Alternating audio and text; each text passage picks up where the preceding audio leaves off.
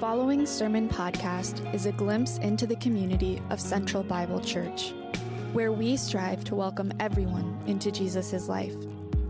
We hope that you can join us for this Sunday service as we gather together seeking to live in and for Christ.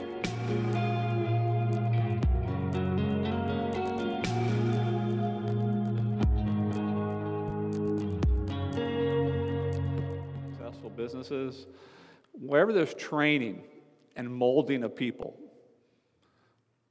I see the same principles play out. And they are, real simply, if you want to invoke change, uh, discipleship change in somebody or hope in somebody, you have to care. You have to have empathy, and they have to feel it. You have to have empathy, and they got to feel it.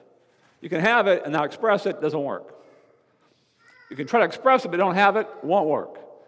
You got to have empathy, and you've got to express it. You got to believe the coach cares about you, your boss cares about you, your teacher cares, your minister cares. You got to believe they care if you're going to respond. Two, especially when you're dealing with the basics of life, and every day at the mission we deal with the very basics of life. You have to bring modeling as much as teaching. You have to model the truth you're trying to express in their lives. You have to bring it and posture it and express it. Just like coaches show people how to do things and then you do it. I'll do it, you do it. I do it. No, that's wrong. Here's how you do it, you do it. Modeling. And finally, repetition. Lots of repetition. Creative, relevant ways of repeating the same truth so people get it and instilled into them.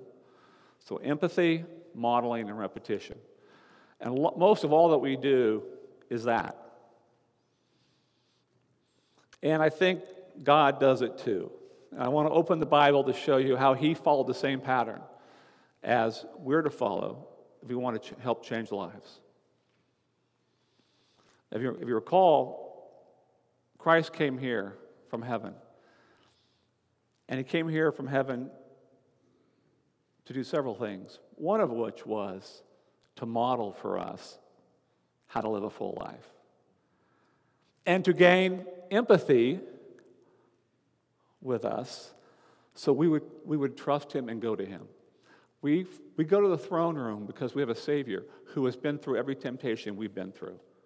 And therefore, we can trust him and we can go.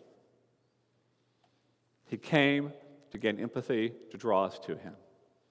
And when he was here, he modeled how to live the life. And as we're going to see in a minute, he was very, very repetitious about the core issue of how he wants us to live life. Very repetitious. So I'm going to go to the data of the word. I'm going to look at, based, another way to look at this, I'm going to give you the, the most repeated theme in the Bible four or five different ways to convince you the base, this is the basics, so we can keep doing them, keep modeling them, and keep repeating them to others as we seek to disciple other people in the Lord. So I want to start with a scripture and I've asked this, my staff have heard this many, many, many times, but I just shared it this week at the harbor.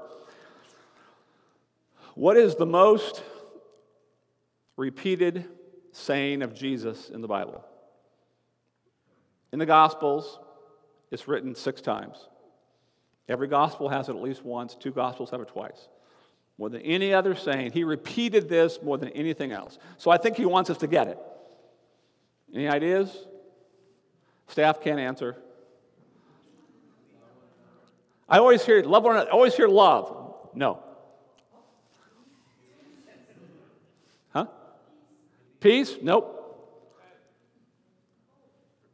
Repent? Nope. Hope? Nope. Repent? Nope. Nope. Be not afraid? Nope. Nope. For what it's worth, I first don't feel bad. I've been asking this question of groups, you know, MDiv people, for 20 years. No one's ever gotten it, ever. And I read it in a little daily bread thing once, 30 years ago, a little daily bread devotional. Uh, but I've never forgot it, and it's played true in my life, and I've seen it is the basic, it needs to be repeated. We need to hear it over and over again. And, and here is one of the six times it's in the Bible. It's in John 12, 25. Ready? He who loves his life will lose it. But he who gives his life, in some cases the gospel, in some cases to me, will keep it for eternal life. Basically, surrender. Surrendering your life sacrificially to him so that you may get a life that's full and purposeful that He has planned for you and has always had planned for you. You'll find the life you were meant to live only as you give the one you got up to Him completely. And the context goes on to say, If anyone serves me, let him follow me. And where I am, there my servant will be also. And if anyone serves me, him my Father will honor giving yourself wholly and totally to Him in surrender. In surrendered service to Him.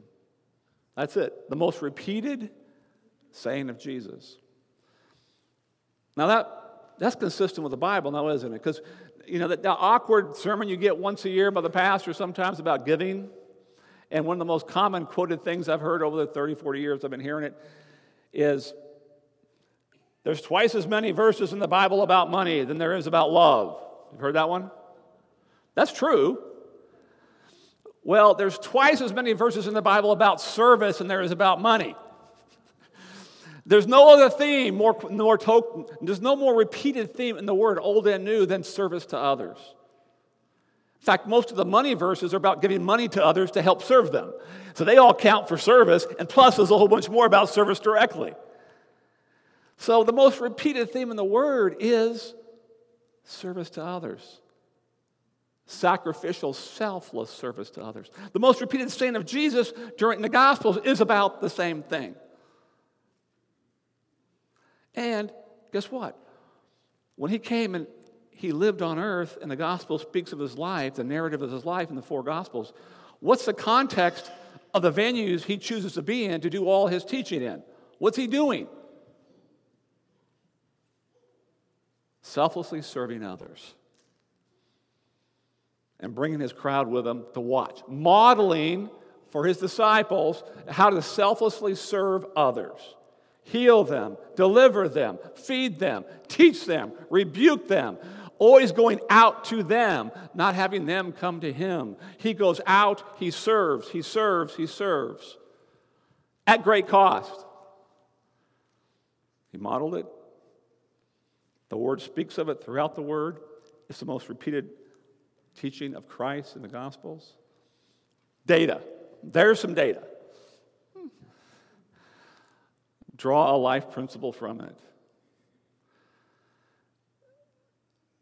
See, sacrificial service isn't just for the people that do ministry or nonprofit work or the people in your church that have extra empathy by nature. It's universal. If you leave here today, it's the universal non negotiable evidence that you're a maturing Christian. That people who know you will always see in you an instinct, a posture, a, a constant activity of sacrificial service. That's non negotiable. That, we're going to go through and show you that more data. But that's it. It's there. You can't get around it. And that's for our benefit as much as the world's. Because, speaking of repetition, I've been doing you know, professional ministry for 21 years, and I've talked to dozens and dozens and dozens of volunteers that serve in missions. And I'm speaking of the ones that come a lot, weekly or once a month, and really give a lot of service and really are effective in their work. And they're really sacrificial at giving time and talent to serve folks that are homeless or hungry or addicted and et cetera. And almost every single time I approach those people and thank them for their service, I hear this. Speaking of repetition, almost every time. Oh, thank you, thank you, thank you. But, you know, I get a lot more out of this than I give. Almost every time.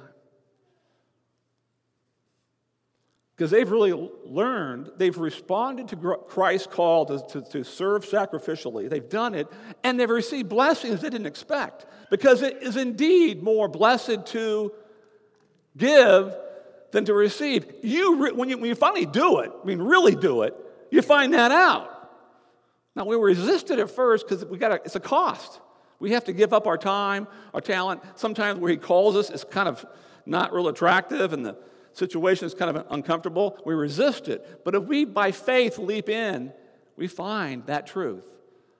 I'm getting more out of this than I'm given. That's God's economy.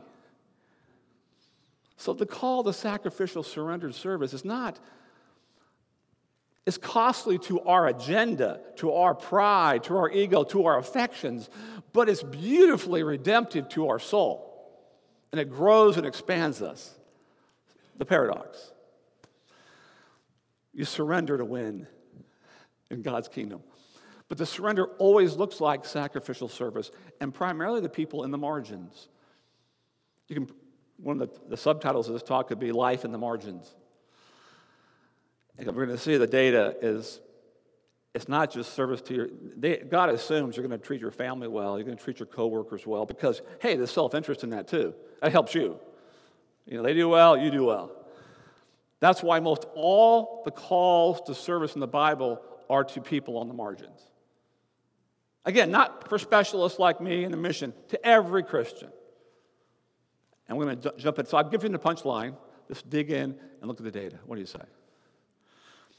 So the second scripture, Romans 12. I, have a lot of friends that are you know, very steeped in their MDivs and, and they have you know, theological chops. And when you ask them, you know, hey, where's the best summary? For years I've asked this question where's the best short summary of how to live the Christian life? And the answer I get most is Romans 12. Go to Romans 12, it summarizes it really well. Romans 12 starts like this I beseech you, therefore, brethren, by the mercies of God, that you present your bodies a living sacrifice, holy, acceptable to God, which is your reasonable service. Sacrificially surrendering yourself on the altar of God in order to serve. There it is again. And then the rest of the, the rest of the chapter is unpacking how to live the Christian life, but it starts there. Repetition. Ephesians, all these are kind of iconic verses. You know, Ephesians 4 talks about the gifts of the Spirit, the gifts of God, how He gives all these different gifts to build up the body of Christ. But in the end, the reason for all that gifting and all that building up is what? For the work, 12 and 16, for the work of the ministry, to equip others, do the work of serving others to lift them up in the heart of that passage and the last verse of that passage for whom the whole body joined and knit together for whatever joint supplies according to the effective working by which every part does its share. You work and do your share of lifting others up with the giftings he's given you. You sacrificially serve others with what you've been given I could be here a few days. We, we, would not run out of data. But I'm just giving you the really highlights, the iconic ones, to convince you this is not a subset of people.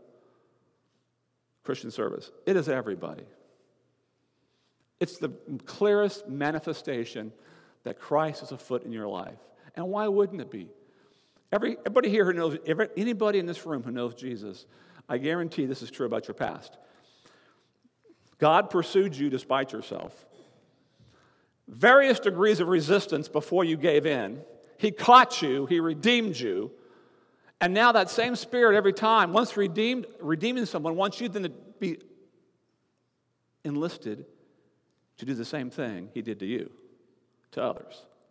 Pursue, engage, bring them to redemption. So he will always send you to the margins to do just what he's done for you.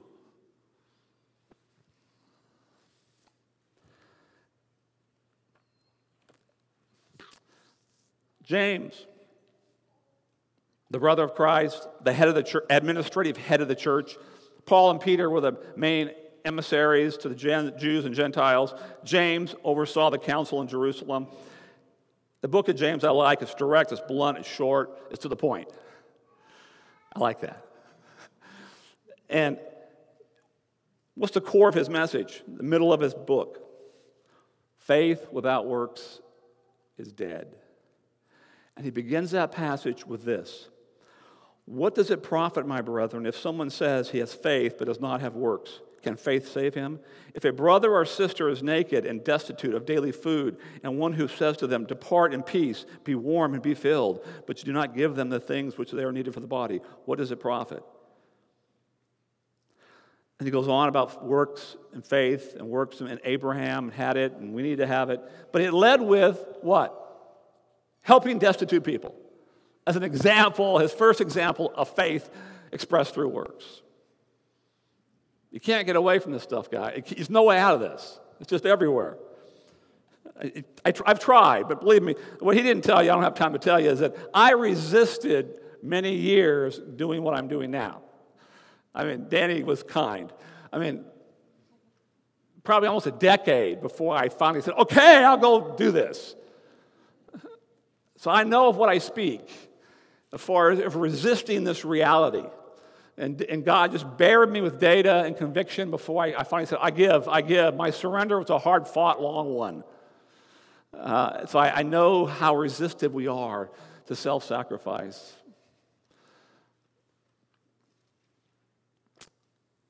Luke 14, 13 and 14. Again, lest we think this service is just to the body of Christ, the majority of these conjunctive, these exhortations are to serving people on the margins. But when you give a feast, invite the poor, the maimed, the lame, the blind, and you will be blessed because they cannot repay you. For you shall be repaid at the resurrection of the just. Self sacrificial service. There's nothing gonna, nothing's going to make your life better by doing this in the natural. There's no ROI. These folks you're serving, there's no way they're going to come back and help you later in your mind.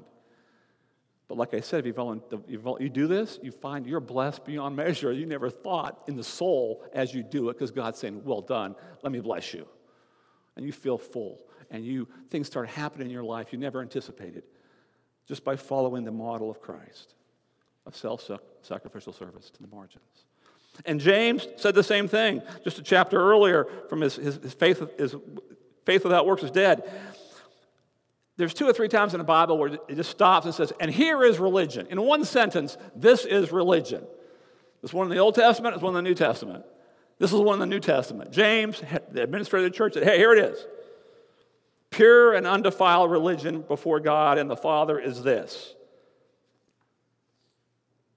to visit orphans and widows. Widows people on the margins with nothing. No community, no finance. Go visit them. This is pure and undefiled religion. Go do, do that and keep yourself unspotted from the world.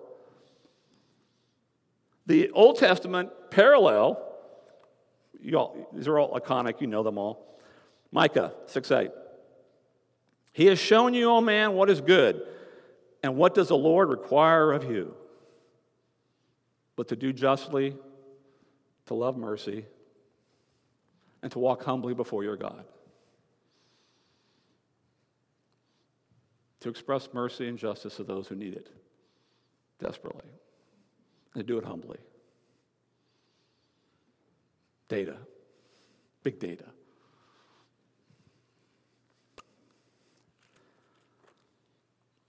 There's another old New Testament pairing that's, I think, relevant here too.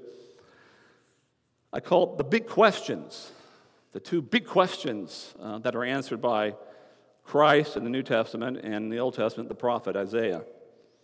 The big questions are very similar. In the Old Testament, it was about a physical Israel, and God spoke and dealt with her. New Testament, it's spiritual Israel, it's the church. And the big question in the New Testament the disciples had were, was Tell us about the end times. Tell us about the end of days. Tell us about that judgment. Tell us. And his answer to the big question was in Matthew 24 and 25, two chapters worth. He told repetition, he told three parables. In case they didn't get the first one, or the second one, or the third one. And he followed the three parables by a description, a vivid narrative of the end times, not a parable, narrative. So they, they would not miss this. And the three parables, I won't read them, but the faithful servant and the evil servant, the wise virgins and the foolish virgins, and the parable of talents, all saying the same thing. Until I come back, serve faithfully. Use your talents to serve faithfully until I come. And if you're found serving faithfully, it'll be okay. but if you're not, it won't be okay. That was his summary. But in case they didn't get it in parable, he did it in straight up narrative. And I'll read that to you Matthew 25, 31 to 46. This ends his two chapter narrative on the, the big question what about the end times? And when the Son of Man comes in his glory, and all the holy angels with him, then he will sit on the throne of his glory. All the nations will be gathered before him, and he will separate them one from the other, as a shepherd divides his sheep from the goats. He will set the sheep on his right hand, but the goats on the left. And the king will say to those on his right, Come, you blessed of my Father, inherit the kingdom, prepared for you from the foundation of the world. For I was hungry, and you gave me food. I was thirsty, and you gave me drink. I was a stranger, you took me in. I was naked, you clothed me. I was sick, you visited me. I was in prison, you came to me. There's six verbs there, folks. They're actions, all to people groups on the margins. Then the righteous will answer him and say, Lord, when did we see you hungry and feed you, or thirsty and give you drink? When did we see you a stranger and take you in, naked and clothe you? When did we see you sick and in prison and come to you? And the king will answer and say to them, Assuredly I say to you, inasmuch as you did it to one of the least of these, my brethren, you did it to me. Then he also said to those on the left hand, Depart from me, you cursed, into the everlasting fire, prepared for the devil and his angels. For I was hungry, and you gave me no food. I was thirsty, you gave me no drink. I was a stranger, and you did not take me in. Naked, and you did not clothe me. Sick and in prison, and you did not visit me. Then they also will answer him and say, Lord, when did we see you hungry and thirsty, or a stranger, or naked, or sick, or in prison, and did not minister to you? He will say to them, Assuredly I say to you, and as much as you did not do it to one of the least of my, my people, you did not do it to me. And these will go away into everlasting punishment, but the righteous into eternal life. Repetition. By the way, in the Bible, in the Greek and Hebrew, there's no explanation points, there's no bold font, there's no italics. So you make a point by what? Repetition. And two, saying something twice means emphasis. Saying it three times is the normal exclamation mark. Three times. All through the Bible, three times is an exclamation mark. There are only two places I know. Danny may know others. But I know they had more than, than three. This has four. Four times that people group, thirsty, hungry, naked, sick, in prison, was mentioned four times in this passage. So we wouldn't we would get it. Four times it's mentioned. The only time it's mentioned more is a chapter, two chapters earlier in Matthew 23, the seven woes. Woe unto you, Pharisees! Woe unto you, seven times. And what, what's he doing there? He's attacking the Pharisees for ignoring this and self absorption ruling their life in the name of religion. Seven. Four, to emphasize how to do it right. So it's like a double exclamation point. Repetition. The Old Testament pair to this, same idea, big question. Israelites, the kingdom of God in Israel, were having problems. They were had significant economic issues inside their country. Trends were down the wrong way. External threats were rising. Moral decay was happening throughout their culture. Sound familiar? And they were lamenting and lamenting and praying and fasting and trying to invoke God's intervention to all this. And nothing happened. the trends kept getting bad. And then finally, Isaiah came and said, Hey, God heard you. And he has some, his reply for you to your big question Why aren't you helping us? Here's his big answer Isaiah 58, 6 to 12. Is this not the fast that I have chosen to loose the bonds of wickedness, to undo the heavy burdens, to let the oppressed go free, that you break every yoke? Is it not to share your bread with the hungry, to bring to your house the poor who are cast out? You see the naked that you cover him and not hide yourself from your own flesh? Then your light will break forth like the morning. Your healing shall bring, spring forth speedily. Your righteousness shall go before you, and the glory of the Lord shall be your rear guard. Then you shall call, and the Lord will answer. Then you shall cry, and he will say, Here I am. If you take away the yoke from your midst, the pointing of the finger, and the speaking of wickedness, and if you extend your soul to the hungry, not just their, their physical needs, you, you serve their soul. And you satisfy the afflicted soul. You extend your soul to their soul. This isn't just transactional giving, folks. This is messy. This is proximity messiness.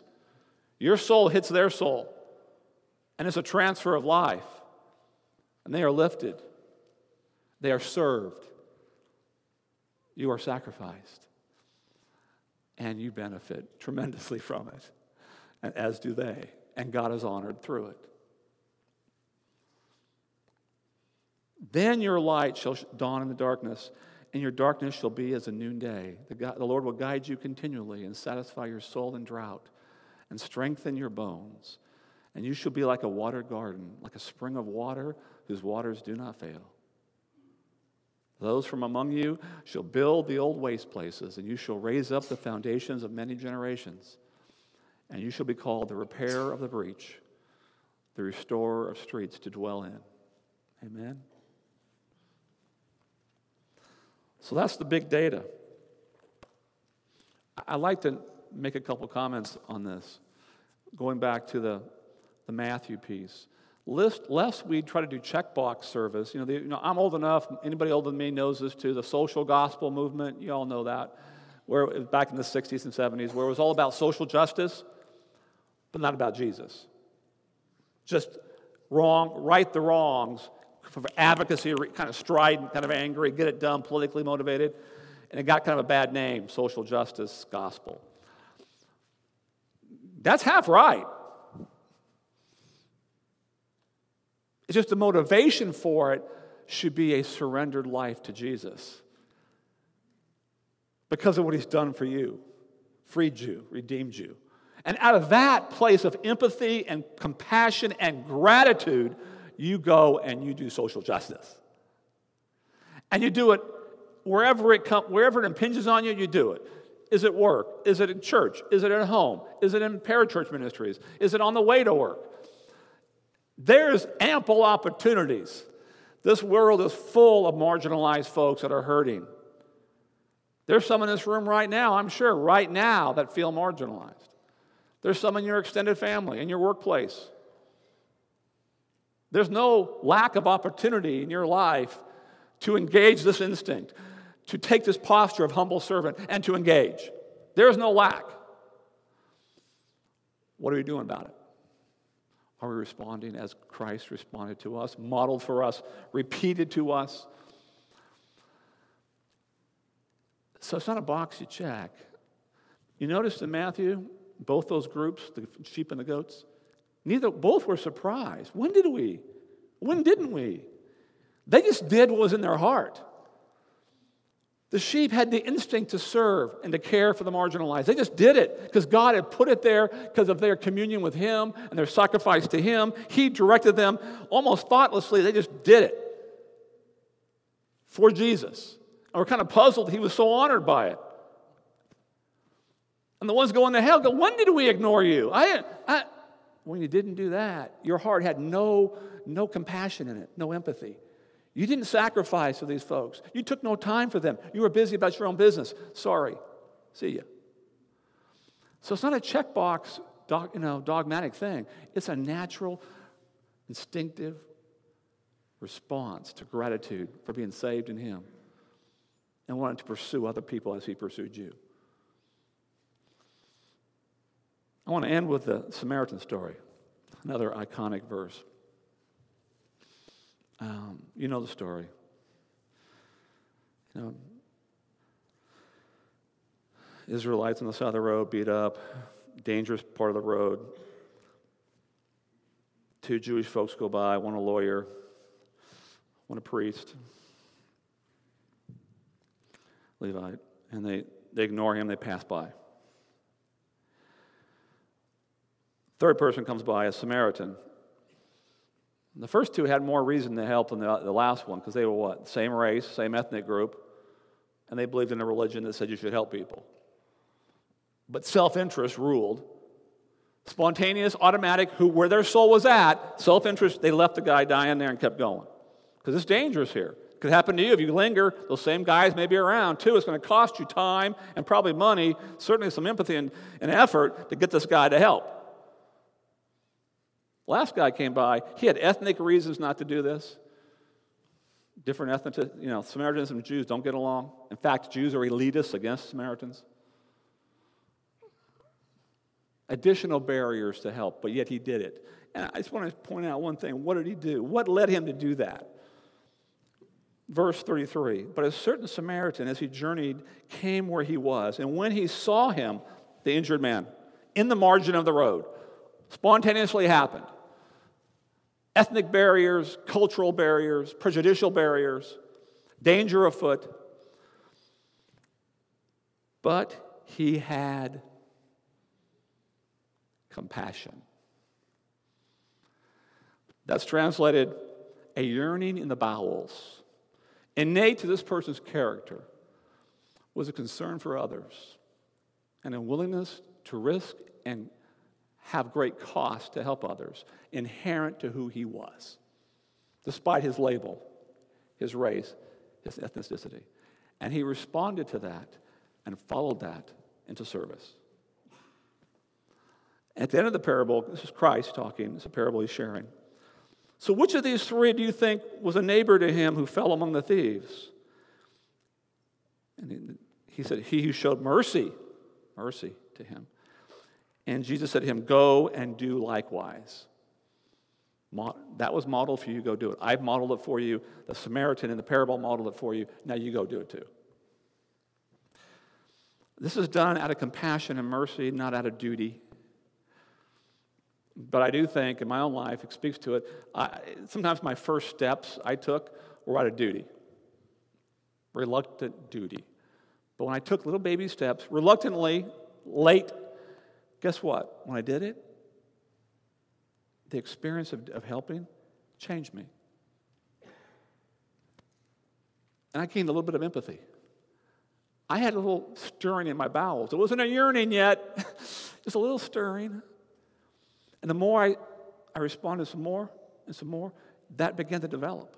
As I began in obedience, it became natural over time supernaturally given so it became a natural response. That compassion became part of who I was. That wasn't part of who I was before I started responding. So don't wait for compassion. We've got enough data to say, uh uh-uh, uh nobody is accepted. This is what you do. A maturing Christian looks like this, always has, always will. Get in the game. Despite your discomfort, despite your lack of even warm fuzzies. Get in the game. There's plenty of game to play, it's all around you. And as you get in, you're going to find empathy and compassion growing. And your ability to be used as an instrument of redemption increasing. And your life broadening and deepening and enriching. And everybody wins. But it starts with surrender to sacrificial service over the neck of your own affections or comfort level. I have to stop. 11:10, right? I have much more, of course, I always do, but I will stop there. Um, Danny?